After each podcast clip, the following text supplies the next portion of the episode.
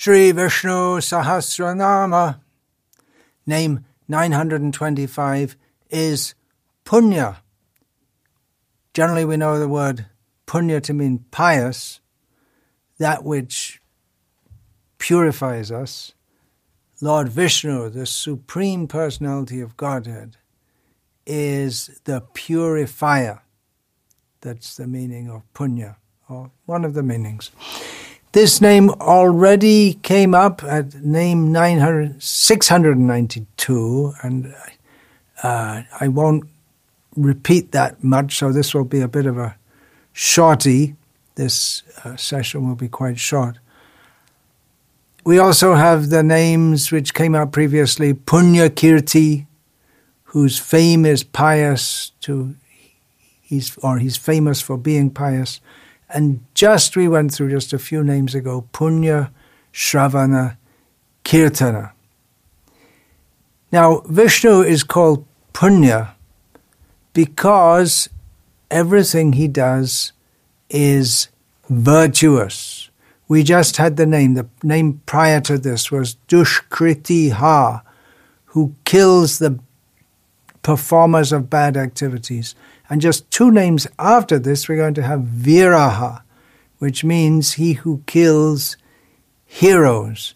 Now, killing is generally considered not very pious by any means, but killing wicked people is pious. That duty in Vedic culture is particularly for the kshatriyas, not that they kill in every case, but in some cases, violence, even to the point of killing, is required. I discussed this in the talk just given on Dushkriti Ha. But everything Vishnu does is pious. Of course, it's not just his killing, that's one aspect of his divine personality, but everything he does, everything he does, everything he says, uh, everything he engages in, and similarly, he makes others pious by hearing about him, by, by doing our activities for him, in remembrance of him.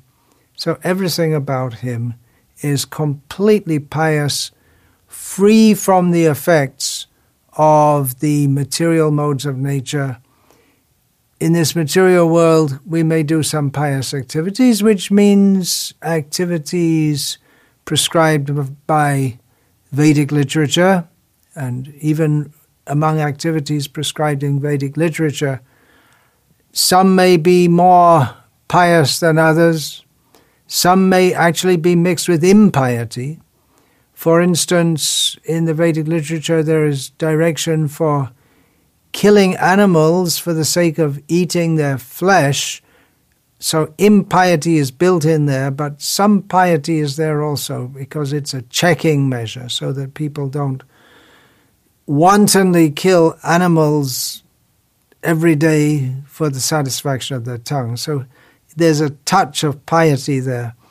And generally, piety is conducted, the, the idea of piety is you do good so that you don't come to harm or you get good. But with Vishnu, everything he does is most pious because he does everything for the benefit of his devotees. And the most pious thing we can do in this world or even in the spiritual world is to act for the, for the pleasure and benefit of his devotees.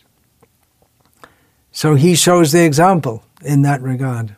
Even by thinking about or remembering his glorious activities of serving his devotees, we become pious, we become pure. And the example that Parashara Bhatta gives in this regard is the Supreme Lord's protection of Gajendra. Uh, we're still discussing in, through the format of this series of names, this particular series of names in Vishnu Sahasranam, the great qualities of Vishnu in protecting his devotee, even though the devotee is in the form of an elephant, uh, not in a Brahmin family, not even in a Shudra family, in a subhuman family. So his protection of Gajendra, uh, we become pious by remembering such activities. Uh, Sri Baladev Vidyabhushan gives a very similar meaning uh, that we become purified even up to the present day by remembering the destruction or the killing of the crocodile and the forthwith deliverance of the elephant Gajendra by Bhagavan Vishnu. Often, when we think of pious activity, we think of very various rituals, giving charity, going to holy places, but simply by remembering Vishnu, especially in a devotional manner, will attract upon us the greatest grace and make us pious. Punya Shravana Kirtanaha.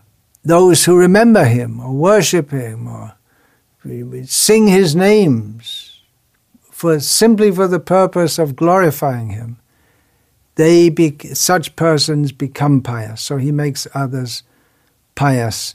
And of, of course, it's not just the Lord's activities in relation to Gajendra, but how he also uh, protected Dhruva, Prahlad, Ambarish, how he interacts with the Pandavas, with the residents of Vrindavan, and as we will see in discussion of the next name, this piety that we acquire by hearing about Vishnu, by remembering Vishnu, who is punya, who is piety personified, one of the side effects of that is that we become delivered from the effects of bad dreams.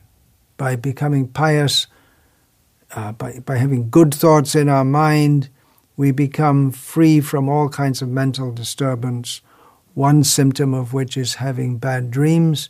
That will be discussed in the next name in Vishnu Sahasranam, which is Duswapna Nashana, the destroyer of bad dreams. Hare Krishna.